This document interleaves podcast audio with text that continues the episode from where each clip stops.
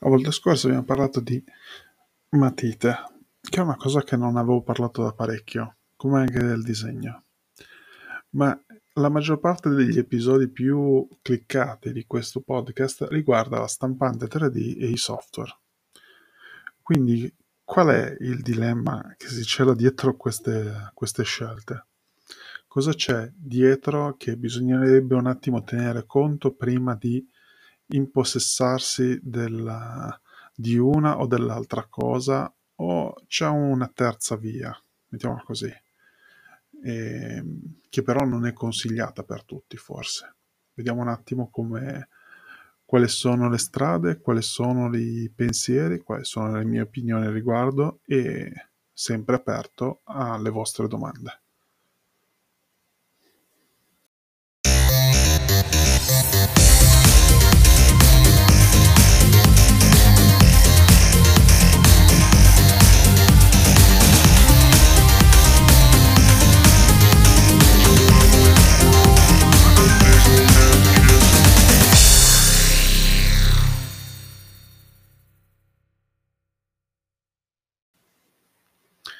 Quindi c'è qualcosa che eh, torna e non torna con questo podcast.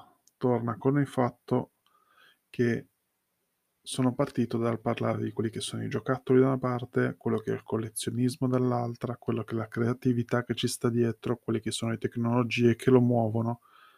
C'è veramente di tutto come situazione. Poi in questo momento è sto anche rivedendo un attimino il mio progetto stesso a riguardo, per cui vediamo un attimo che cosa potrei spiegarvi come situazione. Cioè, intanto non si può vivere di solo passato o di solo futuro o di solo presente, bisognerebbe avere un, certo connubio di queste cose o riscoprirle, mettiamola così.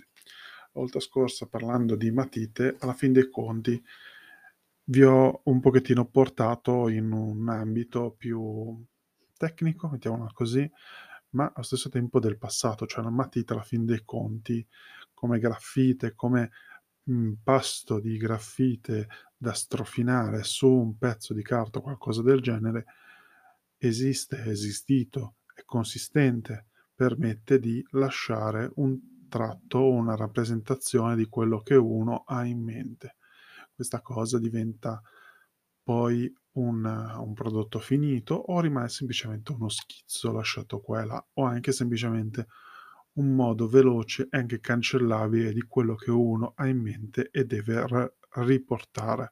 Quindi la matita come strumento di scrittura anche.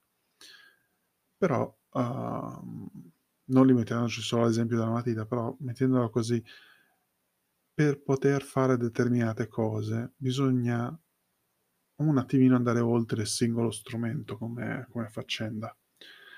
Bisogna esplorare e chiedersi cosa c'è che ci può piacere, cosa ci può portare avanti.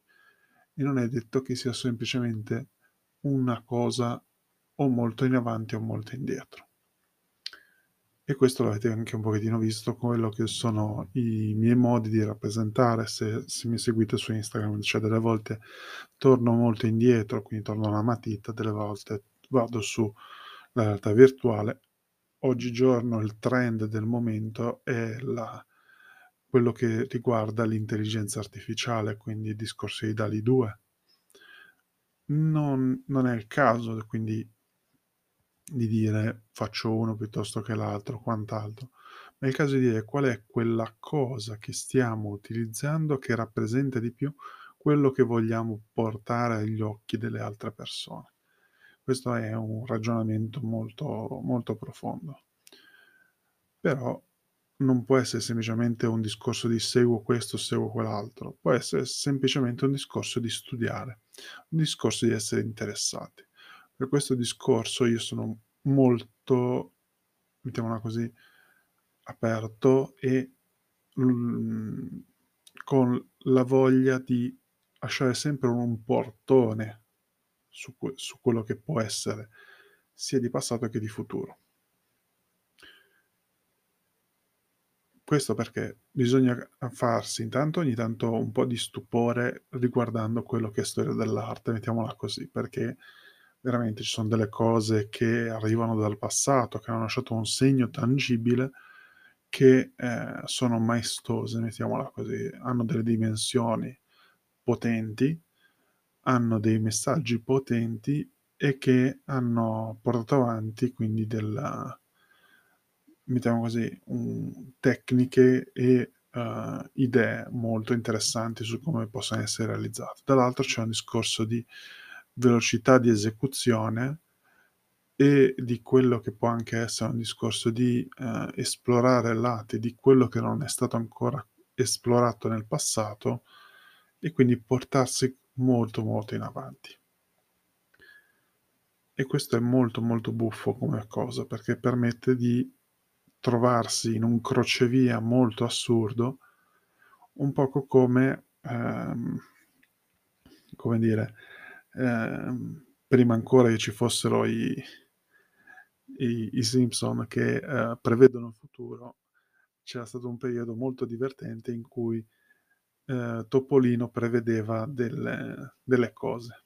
Però in questo caso non è un discorso di previsione, ma è un ottimo esempio di eh, come piegare un attimino i concetti e la cosa divertente era ma se ci fosse stato un momento in cui il nastro della storia si fosse sovrapposto tra futuro e passato e c'è stato questo episodio di Topolino molto interessante in cui la macchina del tempo eh, subiva un errore e sovrapponeva il futuro con il passato, sovrapponeva il futuro molto remoto con il passato molto remoto e questo succedeva con Pompei, se non ricordo male. Quindi c'era questa, eh, questo terzo, uh, terzo piede della, della sedia che eh, rendeva tutto molto interessante perché se la tecnologia è molto avanzata, però si parla di un evento passato perché quell'evento passato è successo lo stesso. Queste sono anche cose su cui divertirsi a ragionare. Ma escluso quello, ma se il passato è in grado di rappresentare anche il futuro, come si rappresenta a quel punto lì il passato rispetto al nostro futuro che quindi in quel momento ha avuto un, un balzo indietro rispetto all'incrocio che c'è stato.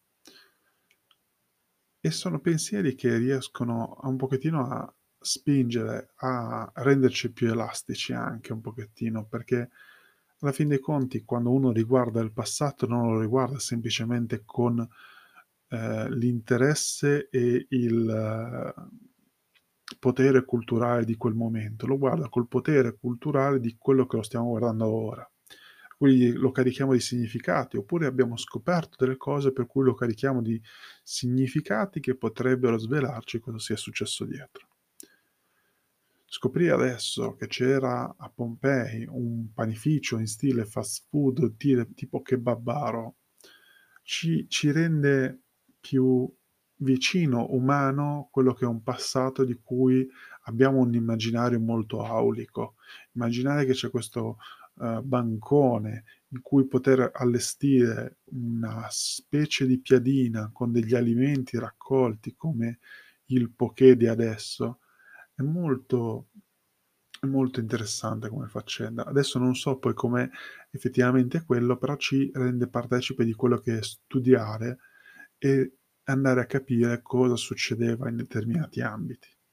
Per uscire un po' da questa metafora e questo eh, elenco di cose legate a Pompei e al passato romano, pensiamo che semplicemente di studiare delle tecniche di rappresentazione e di scultura avanzato. Penso a Iago che ha questo uso del marmo bianco che per secoli è stato utilizzato in maniera massiccia e anche in maniera epica, ma lui gli dà un iperrealismo che è fuori da ogni logica con cui veniva utilizzato in passato. In passato veniva utilizzato per la sua qualità eh, più pura, più interessante come materiale e tecnica da utilizzare per cose molto più elevate. e la tecnica, la tecnologia e la rappresentazione, l'arte che gli sta dietro a Iago invece ci porta a un renderlo un iperrealismo molto tangibile con le rughe, con tutto quello che è effetto della pelle e la possibilità di poter andare in iperdefinizione di determinate parti anatomiche come cosa.